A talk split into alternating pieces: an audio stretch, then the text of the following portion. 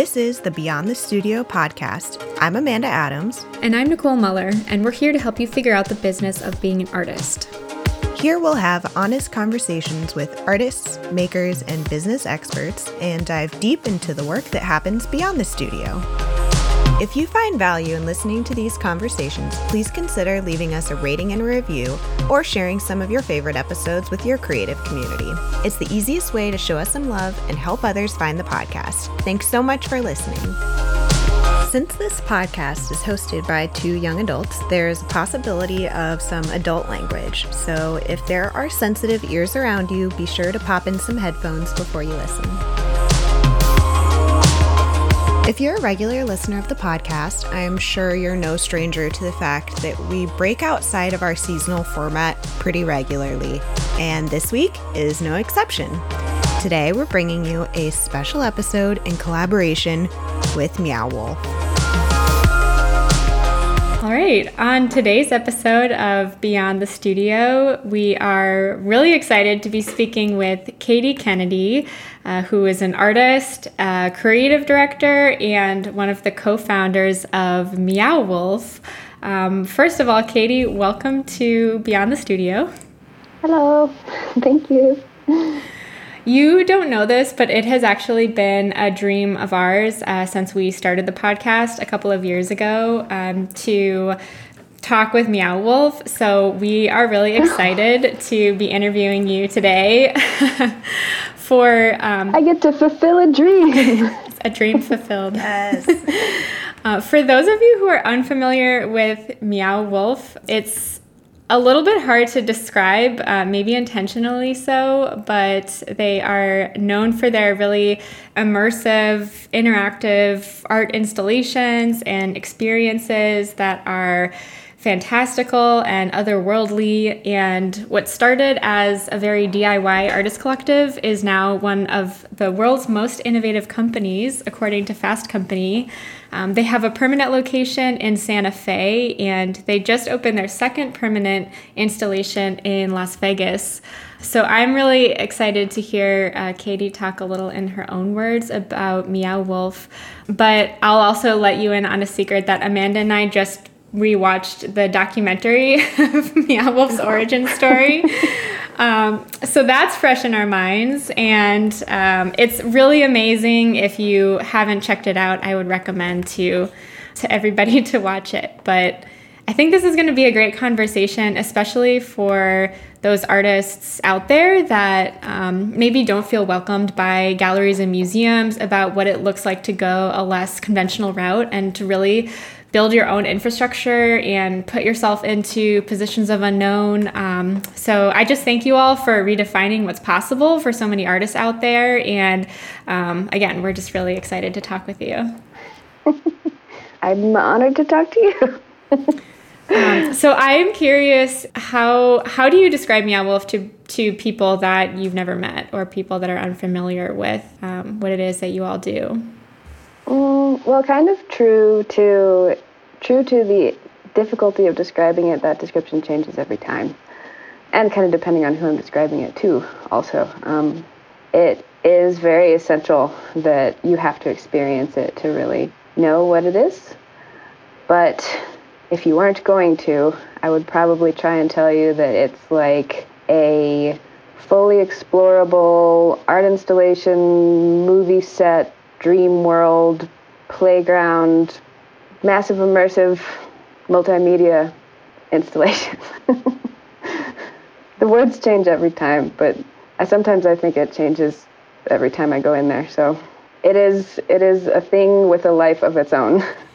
yeah, it's really interesting in the um, the documentary that we just watched. It it sounded almost as if Meow Wolf was its own entity or being that you all were sort of vehicles for like it had its sort of oh, own oh, yeah. motivations. And so that that was interesting to me how um, you described it as this kind of a beast that you know takes on a lot of different lives and forms. Yeah definitely. It's uh it definitely has its own motivations that part of the time seem like a accumulation of all of our motivations and the rest of the time seems like something that we're battling and it's you know more than just those of us who are technically part of it too. You know it can kind of get on a life of its own in terms of how it sort of starts to spiral out into the world as well. So there's there's a term egregore which refers to like kind of a, a being that exists because people believe in it um, or that it but like a conscious entity that is brought into being by a group of people's belief. And it's sort of a perfect kind of intimidating term for that beast that Meow Wolf is. yeah, I love that. Um, I would love to go back in time a little bit and just hear a little bit about your own origin story. I know you studied at RISD and moved out to Santa Fe. It sounds like in the early days of Meow Wolf, got involved with it um, pretty soon after, and I'm sure we'll get into all of that, but um, would just love to hear a little bit about your own creative background and uh, maybe what brought you out west, and you know what what your vision for your own life and career as an artist looked like at that point. Well, I've I've always been an artist of some kind, like as long as I can remember, and after college, I just wanted to go anywhere really, try different places because I grew up in the Midwest. I grew up in Kansas, and was very scared to go far away to Rhode Island. And then once I'd managed that, I was like, oh man, I could go like anywhere in the country probably. um, but none of my friends from college wanted to go anywhere. Um, they, a lot of them were from the Northeast and they wanted to stay there. And so I went home for a year and was painting murals, which I'd been doing for a couple of years, uh, trying to, as much as I could, do them do as immersive of murals as people would let me do, like painting on light switches and doors and things. But a friend finally wanted to go to Santa Fe, and I was like, I'd never been to the Southwest at all. I'd never even really thought about moving to the Southwest. I was wanting to go to the Northwest, but I didn't really care. I was just like, anywhere. I need to not live in like my parents' spare room anymore. Um, so just sight unseen, moved to Santa Fe in 2007, figuring that I would stay for a year and then go all around the country, spending a year in all different parts of the country. That was 2007 though, and mm. so nearly 14 years later, I am, I love Santa Fe. I definitely I'm looking forward to going back there after the Denver project is open. But I, I probably wouldn't have stayed in Santa Fe if it weren't for Meow Wolf. Santa Fe is really wonderful, really beautiful, and really peaceful, and a little too peaceful for most early 20 somethings, which is changing a little, in part because of Meow Wolf. But um, I had a really hard time making friends when I first moved there. I mean, I would have had a hard time making friends no matter if it was sleepy or not, but um, not a not an easy place for a shy artist to meet people. But I did eventually through through jobs make some friends and then bizarrely ran into a high school friend in one of their living rooms. Like he just he had known them before and he walked into their living room and I hadn't seen him in like 4 years. And it was one of those like dream sequence things where like your face kind of like pixelates into reality and you're like why are you here? What are you you're not here and he had actually just come from his first ever meow wolf meeting like just then. Uh, and i had heard of meow wolf. I had actually been to one show but i had mostly been too scared to go too shy to go. Um, but he invited me to come over. Like you know he'd just gone to his first meeting but he was like yeah come over. You can like check it as though it was like his because that's very much what Meow Wolf is and was then in particular just it is it belongs to those who show up. And I literally put on a dress as though I was going to a job interview to go to like a dirt floored warehouse. And they were like yeah there's nothing in that corner. And I was like yes I there's plenty of scraps of drywall. I can make my own corner.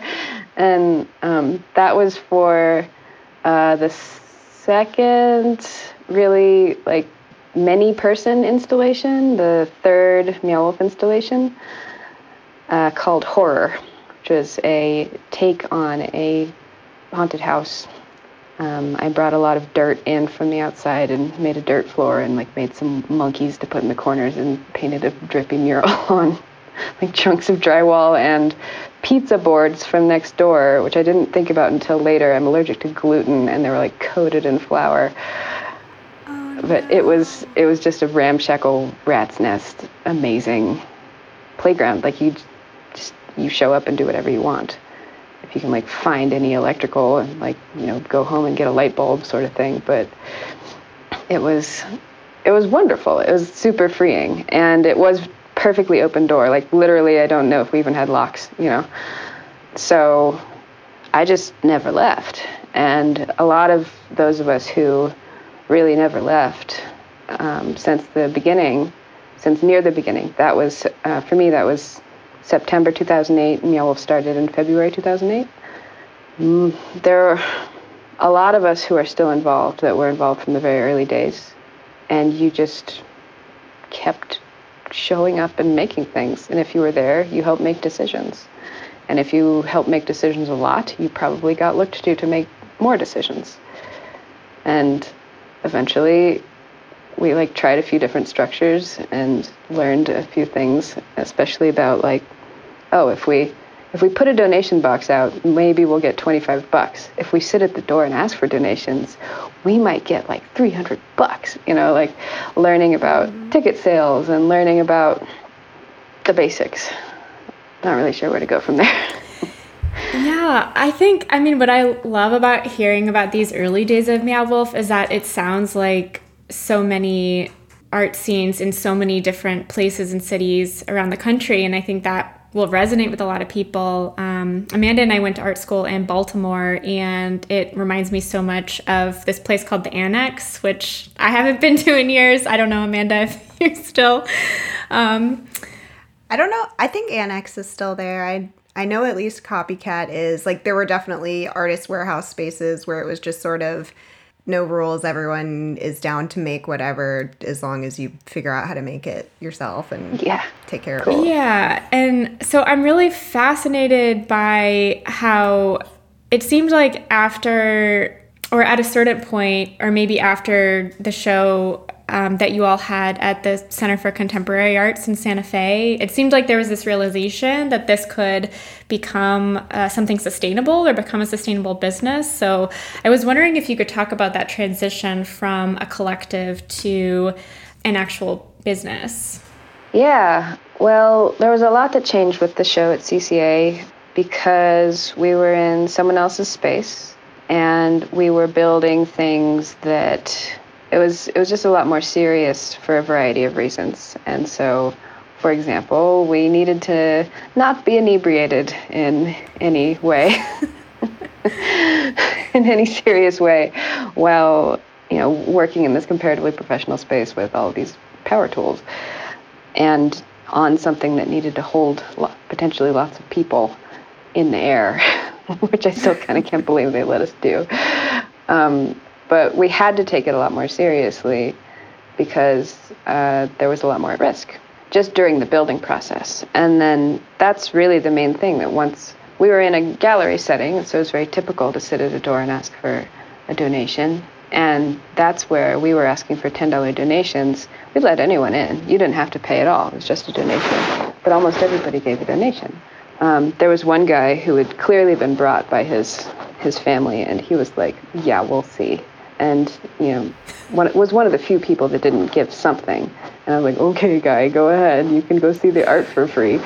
And he came back out like 30 minutes later threw a 20 at us and went back in. Like okay i'm glad it's yes. glad it was worth it. Um, but every time we try and say how much money we brought in at that show it's a completely different number. The number that I remember was like 70,000, but I've heard over 100,000. I don't know. It it varies widely and it also depends on how you're looking at it. Like all of the money that came in like in a given like we had a lot of music shows there and on you know, you pay out a band at, that night. And so if you counted all that money, maybe it's higher, but at the same time like literally our our future CEO was keeping money in a shoebox under his bed and in a P.O. box, the open backed P.O. box thing. I don't know why, but that's one of the places he was keeping money. Because um, we sure. didn't even know what to do with tens of thousands of dollars. I mean, most of it we paid out to bands and to people who are working the door, and we ended up with, I don't know, twenty or thirty thousand dollars that we spent a huge amount of time trying to figure out what to do with. But we were all pretty stunned by the fact that we could bring in the sorts of numbers that we never thought we would ever see. um, and the budget for the show, it had been entirely on, um, it had been entirely built with volunteer labor, our own, and just like anybody who would come and help. Um, but the materials budget and like little marketing budget, I think totaled out to between thirty and forty thousand dollars, which was huge, huge for us. Like 20 times more than anything we'd done before. So to be able to get people to give us that much money and then be able to turn that around into with a big boat, a big boat sculpture, turn that around into I don't depending on what number you you know, two to four times that, we were totally blown away. So we spent months, hours and hours at a time, circling how we should organize and what a business should look like and who should be in charge of anything. And this was back when all we were going to do was like, you know, write down a business plan that probably said almost nothing real and like open a bank account and we still spent months talking about the like philosophical aspects of it. So that was in 2011 and after that we did a variety of shows around the country for i think the next biggest budget we had was maybe $14000 um, and we were using you know like tax refunds and garage sales and whatever to even get to that sort of number. And we really just were running out of steam. It was, we were all still, most of us were either still working whatever non career related jobs, like I was in food delivery for years, just sort of to get by long enough to get back to making things. Or people were, you know, trying to go to grad school, trying to find something else for themselves. But again, Santa Fe is small and not a lot for a 20 something to start a career in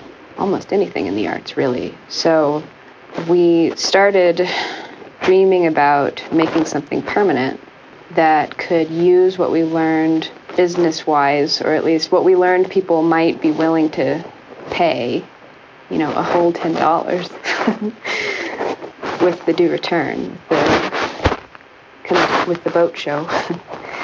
and all of the different things we learned about just building and art making over the years and a little bit of like relationships that we made through all these different galleries and we talked to all sorts of different groups trying to find something for years we did a show in 2013 in san antonio in this giant abandoned building pretty much and as part of a festival that they have there, I'm forgetting the name of the festival, unfortunately, a light art festival that they do there.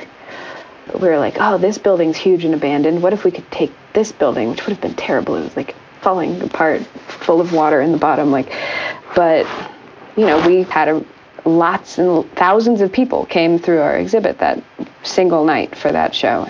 So we had relationships with the city of San Antonio all of a sudden, and we're trying to like our our our later CEO was like trying to find relationships and buildings kind of anywhere that he could get someone to pay attention.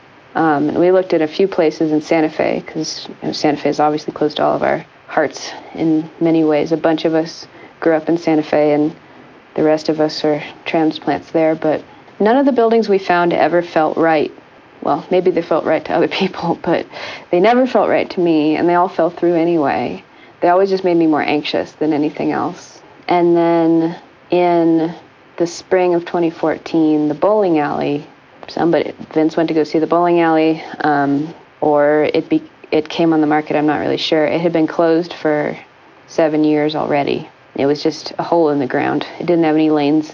It was just sort of a falling apart thing that actually cost less than the price of the land that it was on because it was such a blight. And but it still was listed at the time. It didn't sell for this, but it was listed at the time for something like between six and eight hundred thousand dollars for a giant building on like a couple acres in the like there's no way anything would sell for that in Santa Fe now. But we're like, we can find, I mean, there must be somebody in the world, right? Like, we could do what? Do people do Kickstarters for that kind of money? Like, there must be a way. This building's so perfect. And we also very naively were like, and I don't know, maybe, maybe like $300,000 to fix it up. like, I don't know.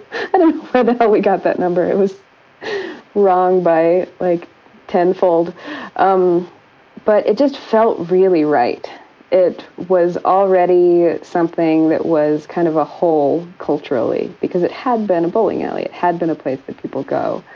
Um, not very many people for like I had gone there myself all the time in like 2008, right up until it closed, and routinely my group of people would be the only ones there. So it just felt perfect to try and bring something that people could do back to this place. And it was just weird as hell, which is always helpful. like, you know, filthy, still smells like beer seven years later, um, neon carpet and red, white, and blue tile. Yeah. And like this bizarre purple and green and orange, um, kind of like heartbeat monitor mural with like a giant Bud Light yes. vinyl on it and yes. some really heinous dead pigeons and we were like perfect. but it was 30,000 square feet. It was bigger than anything we'd even seen in Santa Fe. So again, we we thought we knew some things about business in that we realized that you could do it.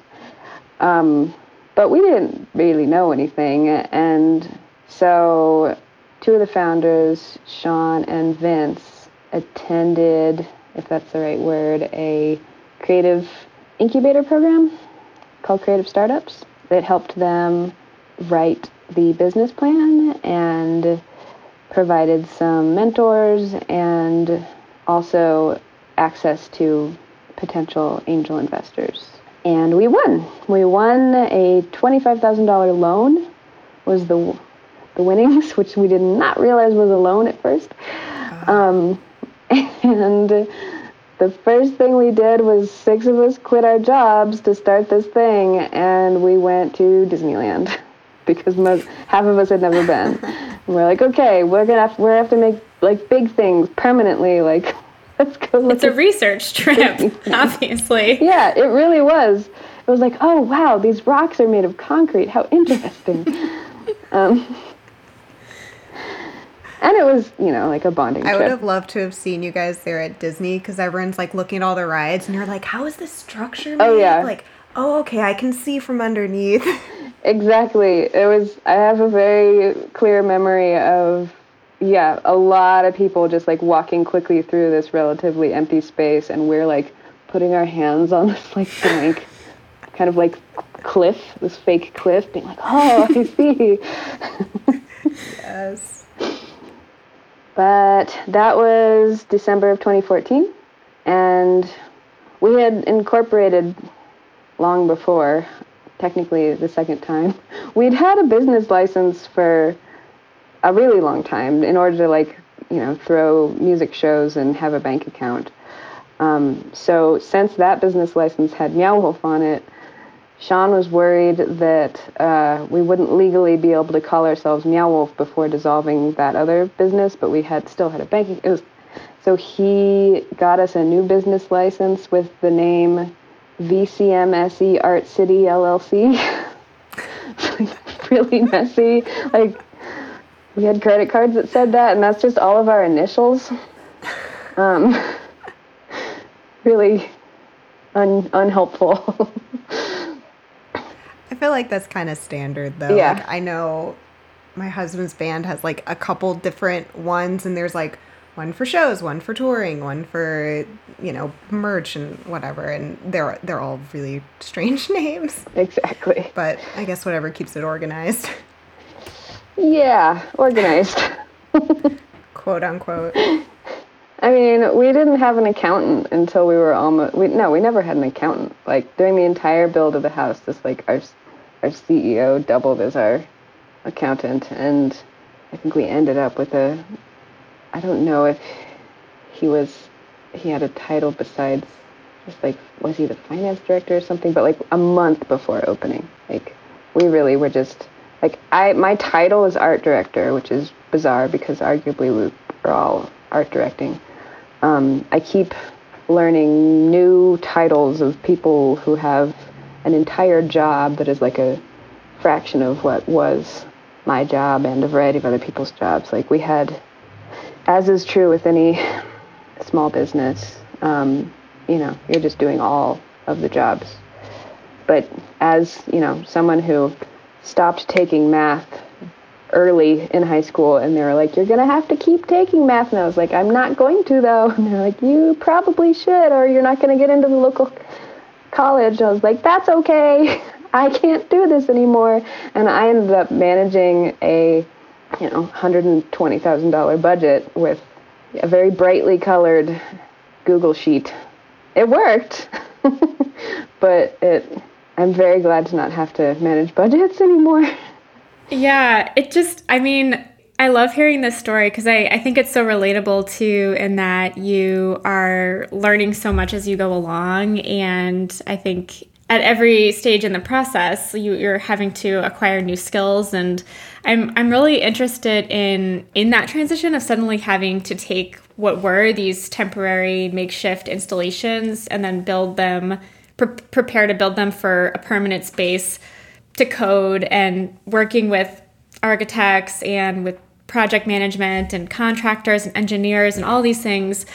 And you've been talking a little bit about this already, but what what were some of the maybe the biggest learning curves or things that you were having to learn along the way as as your own role within Meow Wolf was evolving? I mean, we didn't know the term project manager until after we opened the house. Like it's like, oh, that's that thing we've just, been doing this whole time. yeah. Exactly. Like we we were just winging it. We were completely making it up because none of us had any business experience or project management experience of any kind. So the transition to building permanent things was extremely difficult. Was there like a there was always something. Every week, every day, multiple times a day there'd be something that we couldn't do, which is still true. this has not gone away. Um, it's just scaled up, and we keep thinking like, oh, next time we'll know, but our ambitions have yet to uh, hang out at a place that we already know what we're doing. So we are constantly having to level up in ways that are piles of new limitations. Um, I like to think of it as like a infinitely generating Venn diagram. Like the little center, the intersection in the middle is getting like infinitely smaller and smaller, and like a new parameter shows up and just like crowds the rest around, like a fractal of problems. But I mean, you get used to some of it. Like the things on the house that we had to learn, like the code around sprinklers you know, I know way more about sprinkler code than I ever would have dreamed was possible to know, much less that I would know.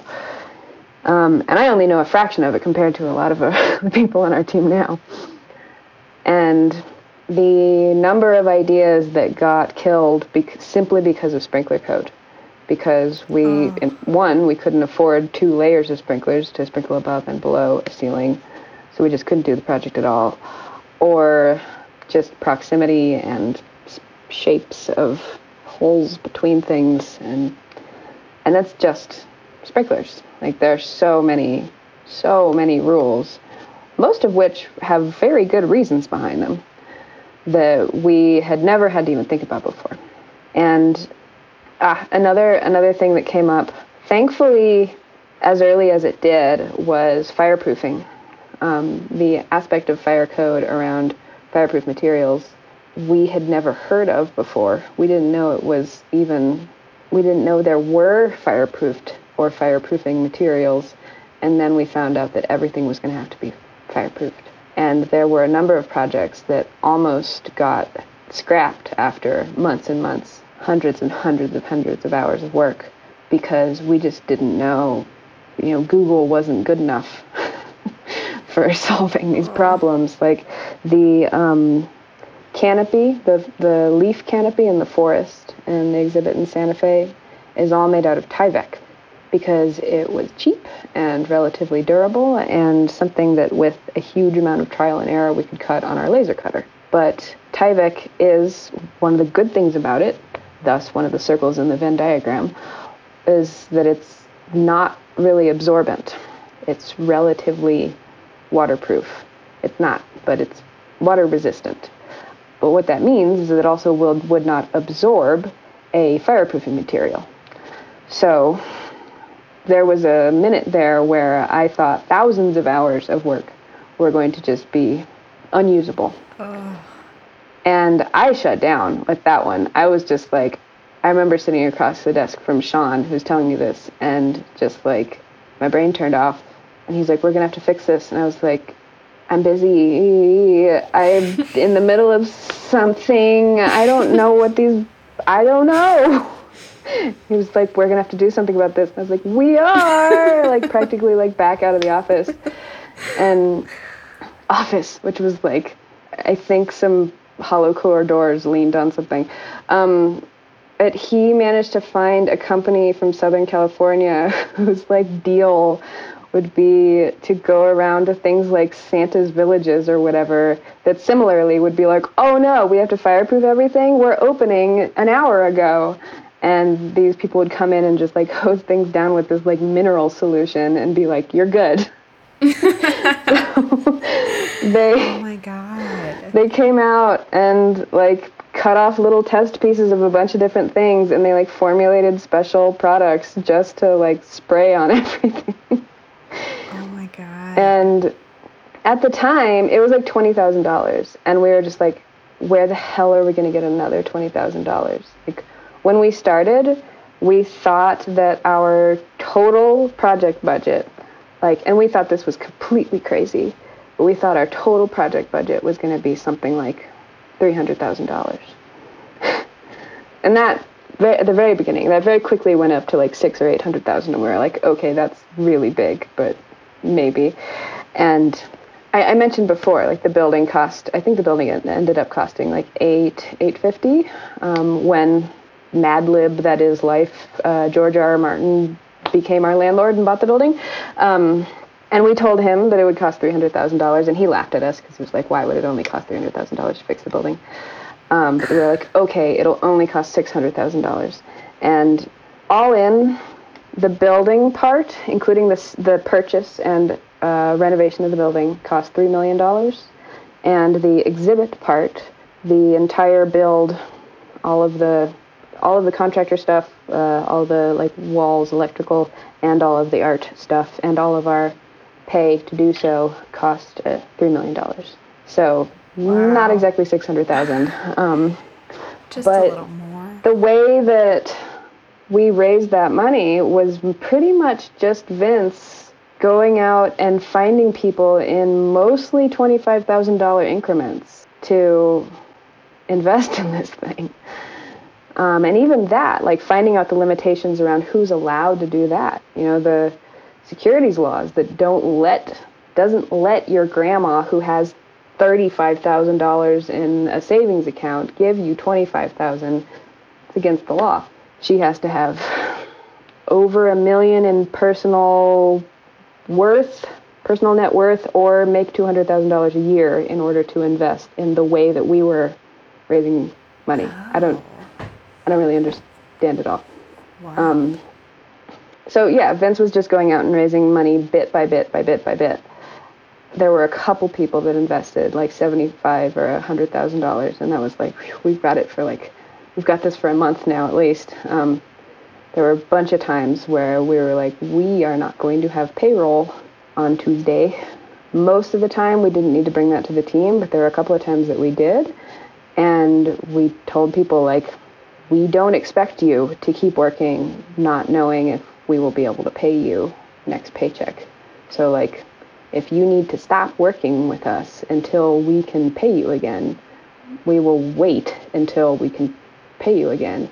And no one left for those reasons. Like almost no one left the project at all. But um, I don't think like it was beautiful. Like it was really scary to go to this whole group of people who are making almost nothing anyway, making more than we'd ever paid anyone. Like we were, like it was very exciting that we were able to pay, pay people, but it was still like at this point like nothing. Like it's not a salary, but people were so dedicated to the thing and had such belief in it and such belief in even the fact that money would show up somehow and it always did like up to the up to like opening day we're like fundraising these like little bits by little bits and vince would be like come on everybody knows somebody with $25000 and we were like no not everyone does like i don't know anyone who could invest. I'm sorry. But he somehow found many, many people who could. Yeah, I'm so curious to know what the mental dialogue was during those moments because I think every artist has experienced this on some level, certainly not to the same scale or where the stakes are as high as when you all were working, you know, with this massive team. And I just think about that, you know, that ambiguity and not you know not knowing if things are going to work out and how how challenging that can be um, just internally. And so i think what is so remarkable about the successes and you know the story um, of meow wolf is just the the sheer improbability of george r r martin funding this build out and renovation for nearly $2 million. And I just, I mean, that you all have been able to do so much on such a massive scale. And so I'm just wondering how, what was that internal dialogue or how did you sort of, you know, convince yourselves, even in those moments where you realized you had to fireproof something that took you a thousand hours, um, you know, how to, how to keep moving forward um, despite the uncertainty? Well, I think I know that everyone's answer would be very different, which in itself is actually pretty important to the process because then there's no one person to lose faith. There are just too many people rolling along that if you have a day or a week or a month of lost faith, everyone else is still rolling along. Um, the collective process is really like I cannot emphasize enough how important it is, um, not just to you know, for strengths and weaknesses of each person. But that momentum is that that momentum that is that thing that has a life of its own is really driven by the collective process, driven by that collective faith. But like uncertainty and ambiguity are really just core to the thing and do not ever go away. Yeah. Ever. Um, like, honestly, when the pandemic began and people are like, oh my God, what if, what if restaurants don't open next week? Or like, what if I lose my job? What, oh my God, what if I lose my job? And I was like, yeah, that's always true. You could always lose your job all of the time. Like, this is very scary. I don't want to remotely min- minimize how scary that was and how scary it remains. But I was really struck by, like, oh, not everybody lives in a state of complete uncertainty all of the time. I just know everything could go away at any minute. I don't think it will, but I know it could. And that combination of, I don't think it will. I actually have never thought that it would fail. I've had blips of sort of realizing that and being like, oh my God, what if it did? But like for a moment, it's probably naive but it's really been a just sort of unthinking assumption that it will work. In building the house, it was just going to work. I when when I went blank because I didn't know how the, we were going to be able to use the leaves, I had to just walk away because I didn't know how it was going to work. And I didn't have a first step of figuring out how it was going to work. So I had to just go do something else that I that was going to work in that moment. But it always has to work. So so what are you going to do, you know? Like if it's not going to work, then what well will, I guess there are all sorts of things that didn't work out the way that we wanted them to, but that was like a constant. That was a constant in like making things out of garbage as well. Like, oh, we don't have enough garbage. Let's go get different garbage. We're not going to get matching garbage. So how do we make this new garbage work with this old garbage? Just a kind of constant rolling with it, a perfectly constant rolling with it that is over the that over the years has become a arguably not always healthy ability to be very comfortable with ambiguity, very, very comfortable with change. And we are still in that place. We are absolutely still in that place. We are not going to be leaving that place anytime soon. We have changed a lot over the last six months, year, two years. But that has always been the case. In the beginning of Meow Wolf, we changed dramatically every few months, much less every year or so. And now we're very big with a lot of people who rely on us in larger and greater degrees in, you know, physical, monetary, and psychological ways. So it matters a lot more when we change now. It affects a lot more people. But it also is why it's essential that we keep changing in order to try and fix the things that don't work yet to find some new garbage to tape to the old garbage that doesn't match.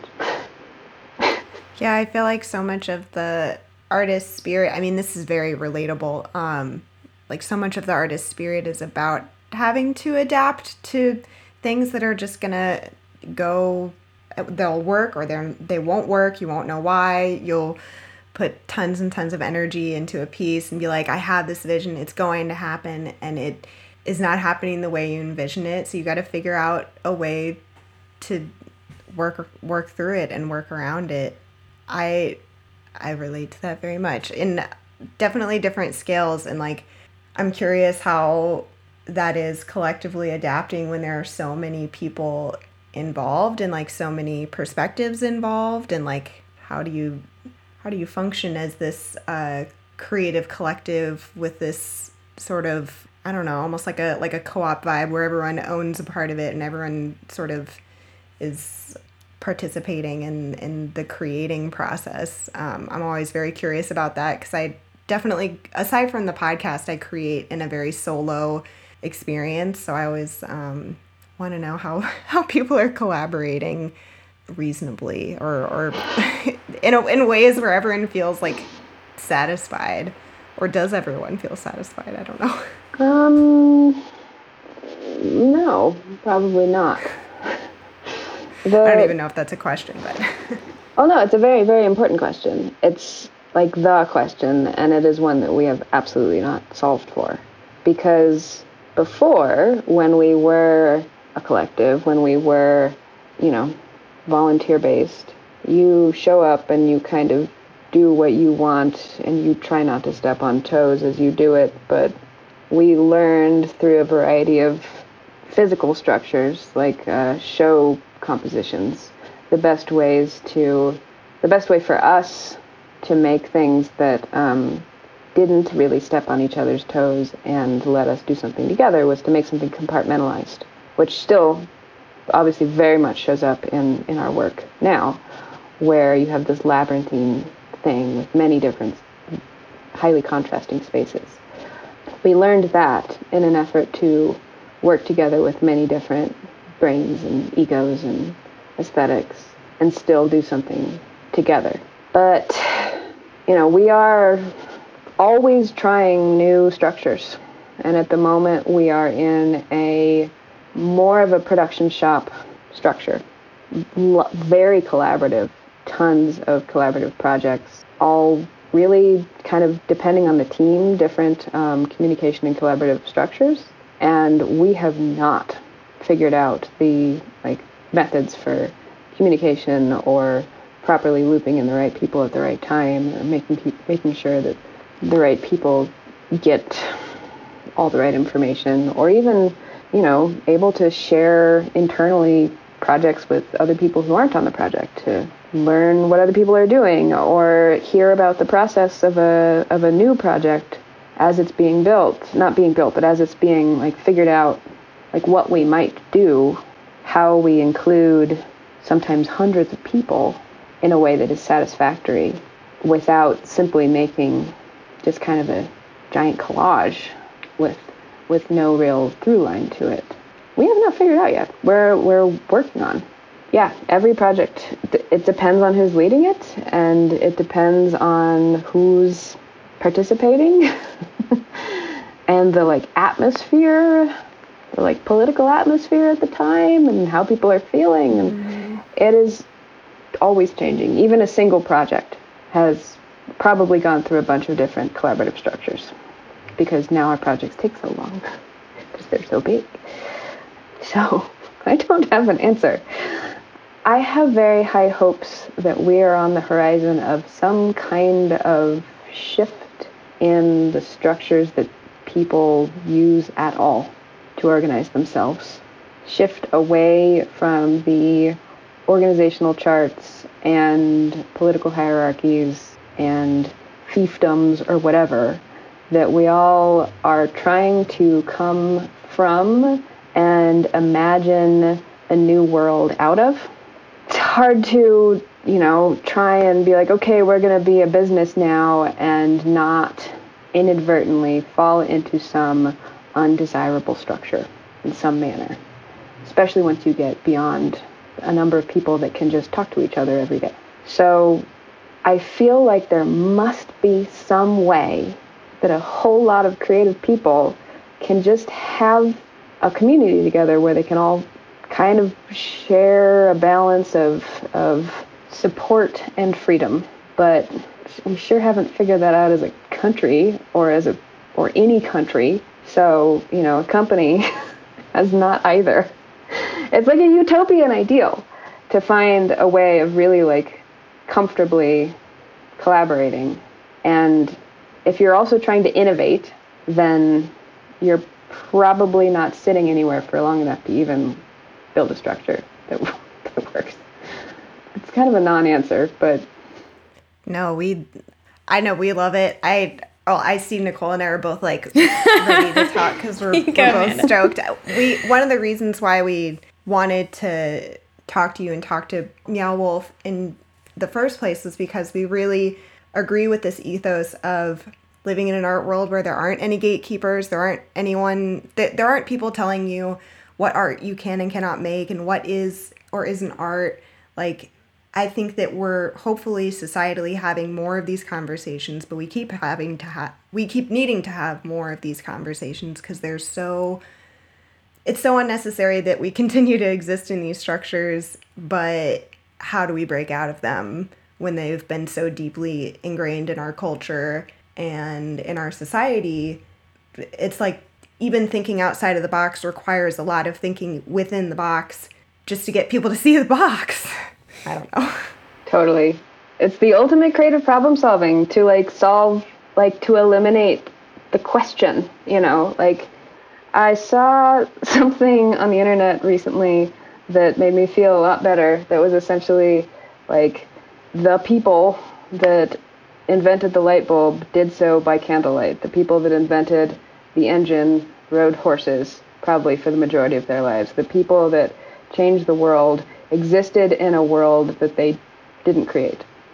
Not on the internet, but related quote that I think about almost every day when trying to solve some of this stuff is um, something like a person born into a world altered by an idea bears within them its imprint. Like, we are of capitalism. We were born in it, we live in it, we're soaked in it. And it is kind of absurd to fault ourselves for having to operate within it while we try and change it. we have to operate within it in order to eat, in order to, unfortunately, we have to have health insurance for now until we figure out another way. Um, yeah. So we have to do it within the rules that exist in order to invent new ones. And I know that a lot of very idealistic, very progressive people like myself are so frustrated that we can't just change it.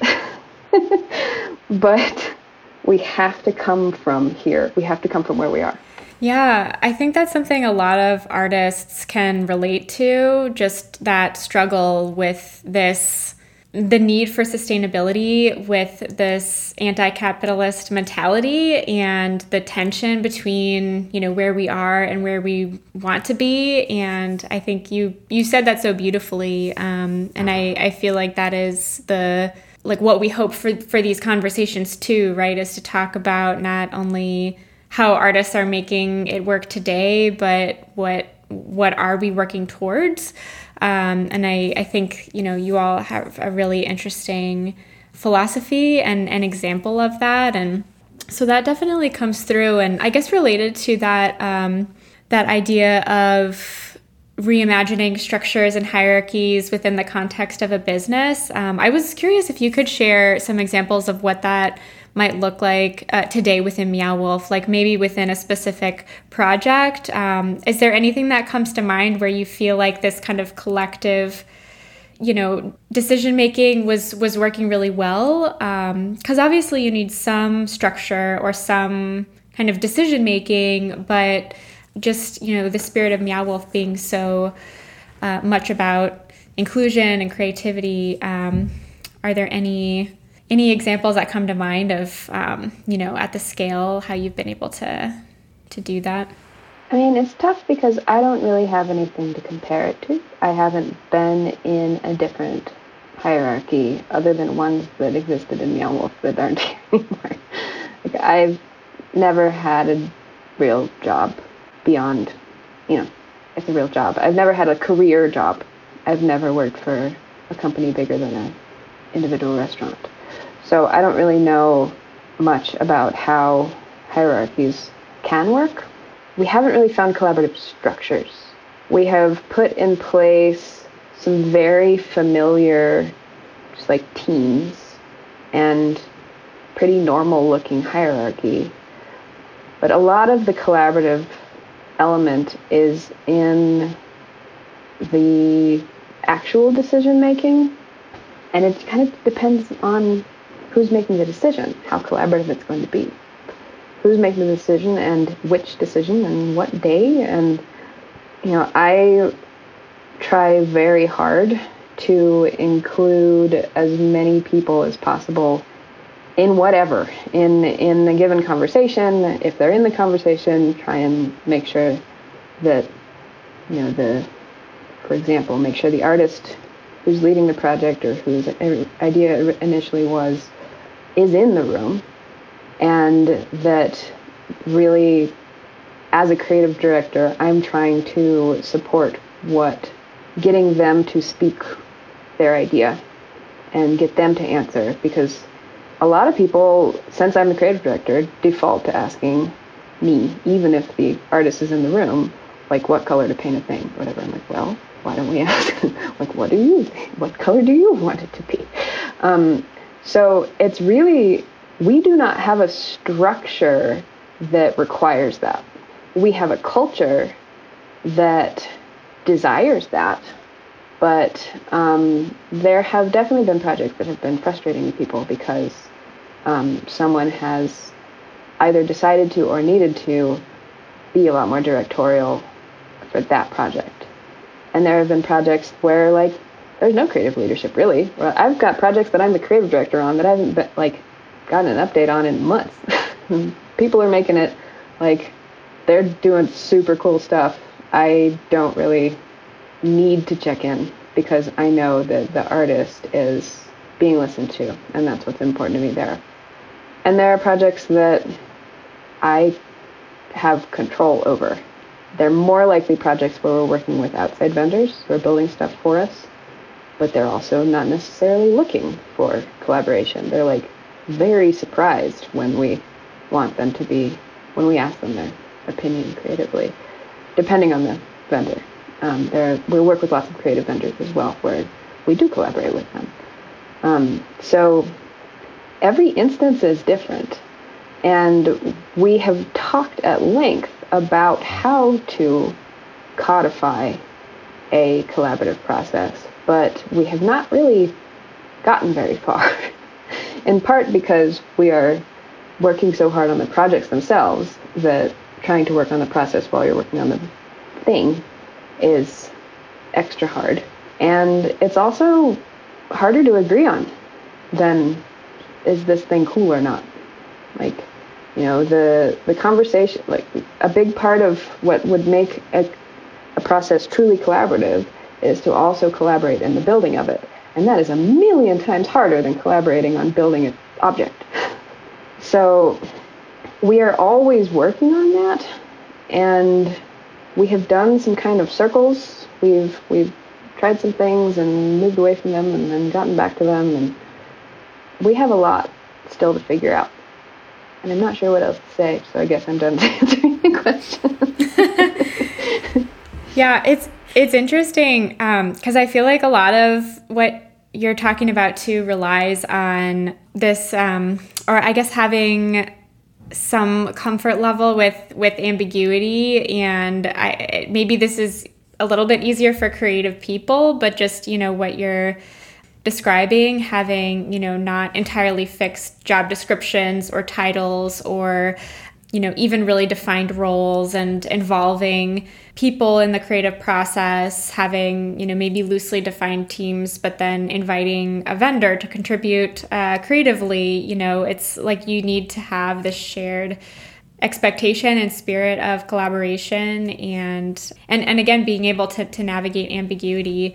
I just think this year has also been like a real test of that um, I, where you know so many uh, people's job job descriptions have have shifted completely or the nature of their roles have totally uh, you know been turned upside down. And so i think that process seems a lot more kind of familiar to you all just again related to what you were saying about the continual um, things are always changing. So it just seems like that's kind of built into the way that meow wolf has been growing over time but maybe harder to you know I- implement in a more standard um, i don't know corporate structure or something where you know there is an expectation that you're going to come in with a really clearly defined role and you know just sort of do, do your job. Um, so it's yeah it's really interesting to think about.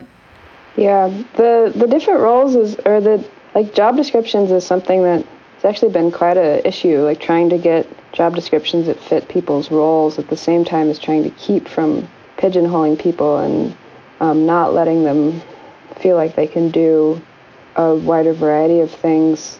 I wouldn't even really know how to describe my job, but I also have a lot of control over that, like over what I think I should do. I think people, it's a lot more important to have a job description if someone else is giving it to you, if that makes sense. Mm-hmm.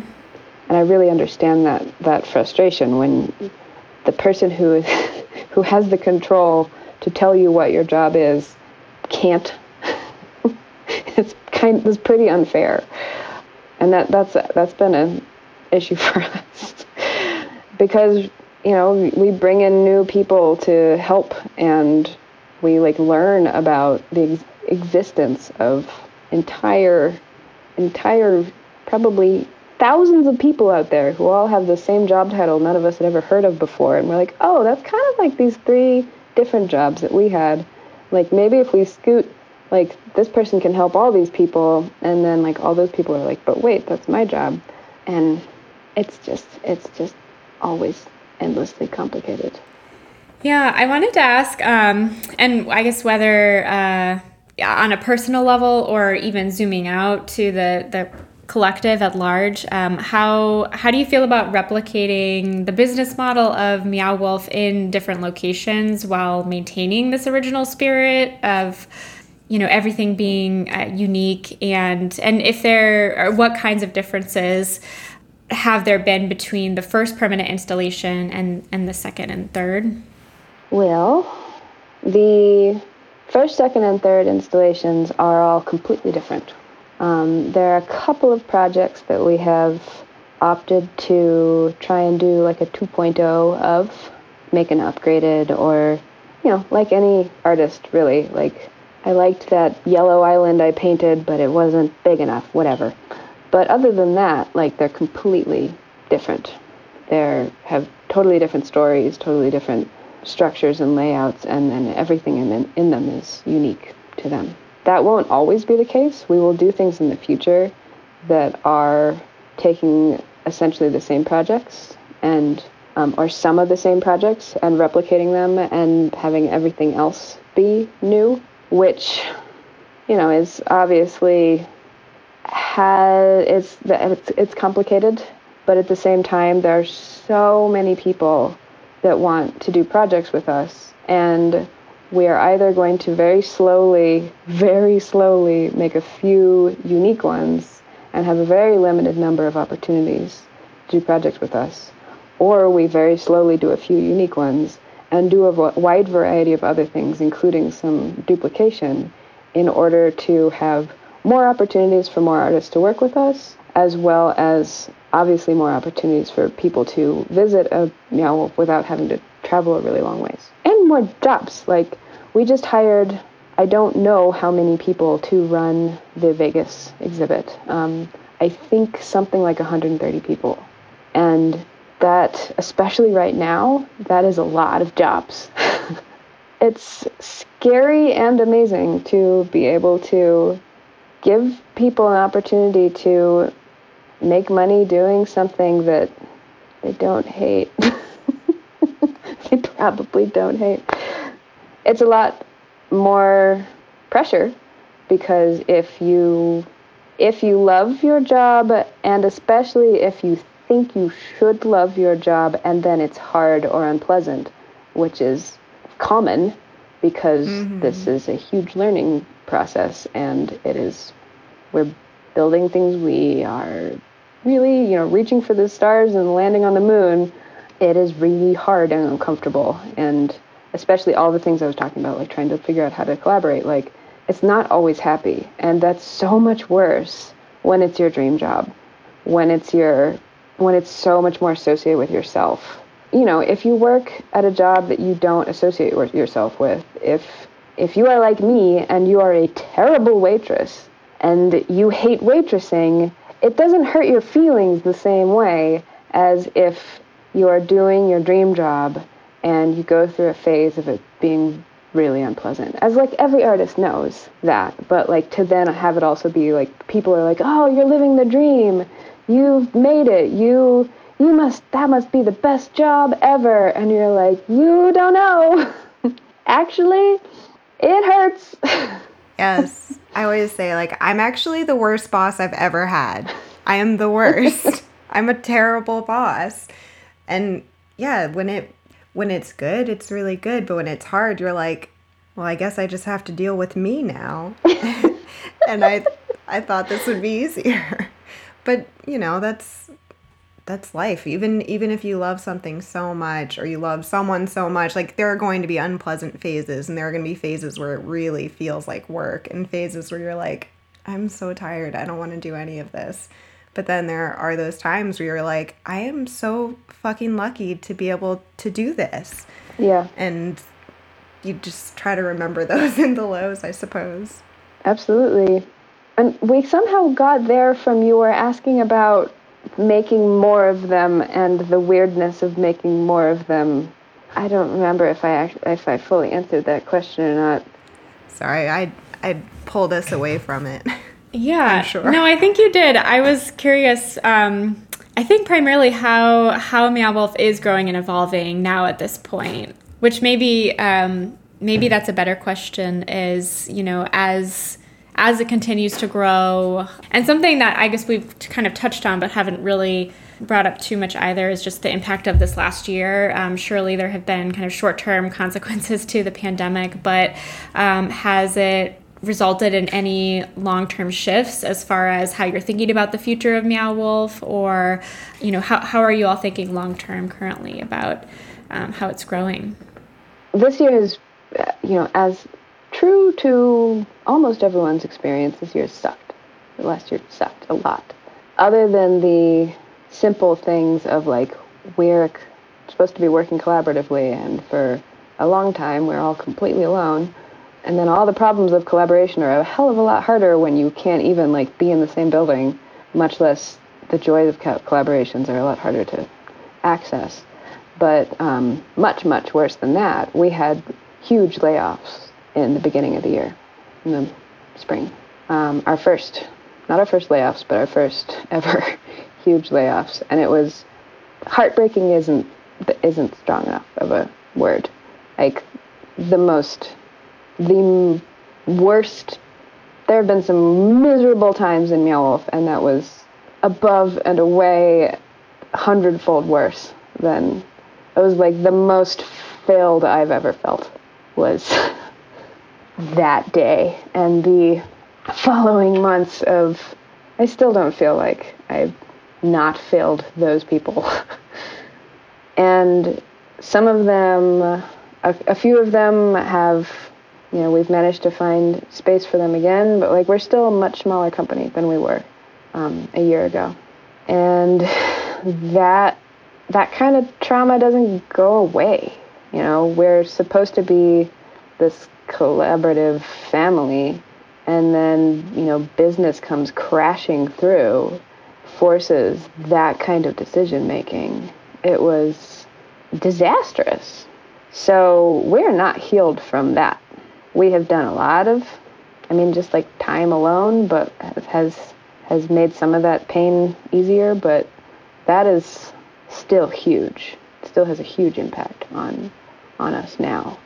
And I don't know how that will resolve yet, other than as with many things of this last year, I think it has forced us to look at ourselves in some ways that maybe we could have kind of treaded water and kept avoiding for a little while.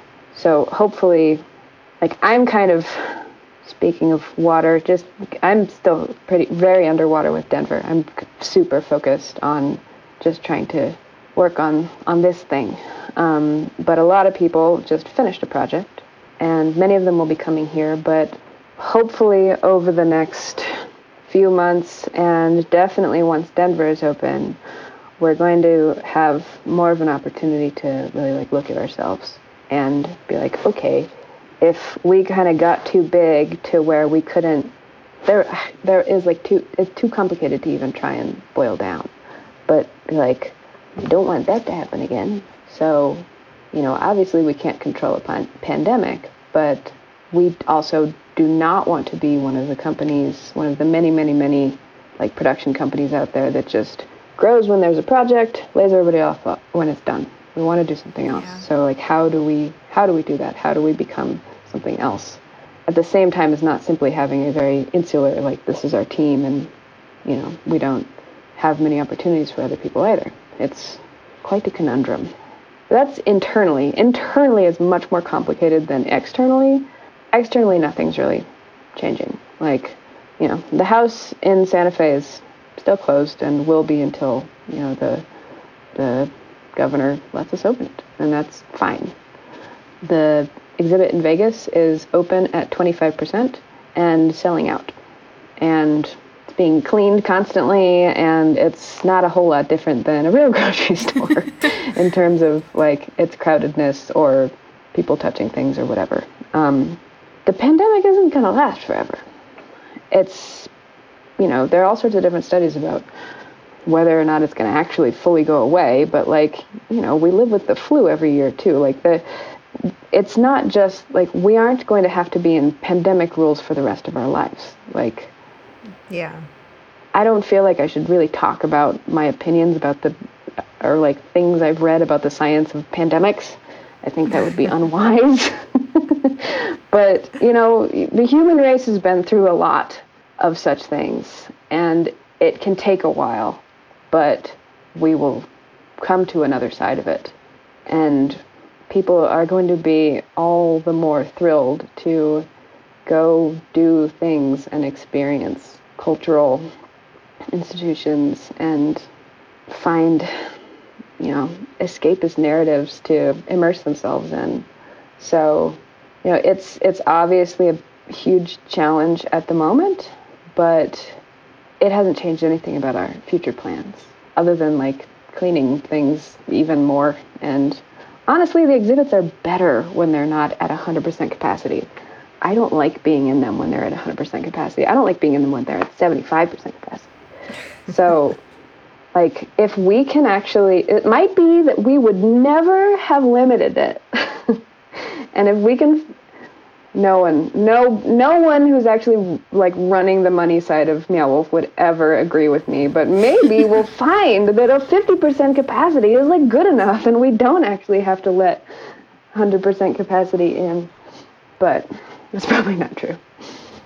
I mean, selfishly, I love the sound of that because, like, you want more time to spend with the art. You want more space to be with the art. Yes. And I know Nicole and I look forward to you know, when the world opens up again, being able to to come see come see the work in person. Yeah.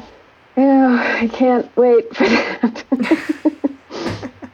yeah, before we hopped on the call, we were like fantasizing about all these ideas of like, oh, we can go we could take the podcast on tour. We can go do this. We can go do that. And we're just like, yeah, I, I guess we'll Someday. be brainstorming. we'll just be thinking about it.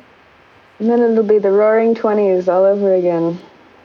Exactly. Yeah, I think we're all holding out um, hope for this creative resurgence that you know we can look forward to in the future. And I think those questions you're describing are ones that a lot of us are asking right now, and a lot of organizations are asking. Is you know how to um, how to become adaptable and how to be sustainable, or how to you know not only survive through this time, but to um, like what do we need to reevaluate going forward you know based on what we've all just experienced and the challenges we faced. And so yeah i think those are just open questions we're all sort of working through and figuring out.